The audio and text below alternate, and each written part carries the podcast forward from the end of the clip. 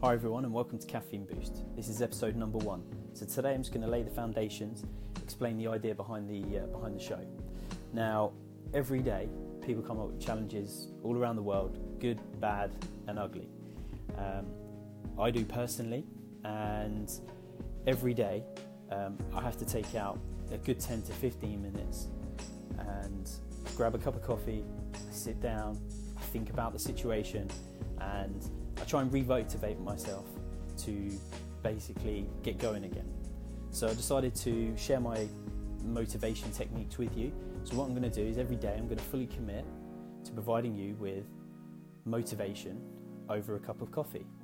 Now, this may sound a, a little bit boring uh, to some people, but if I motivate one person and one person in the whole world listens to this and enjoys it, please let me know because that, that will make my day. That's all I want to do is just motivate at least one single person every day to make them feel better about their situation, their life, whatever it may be.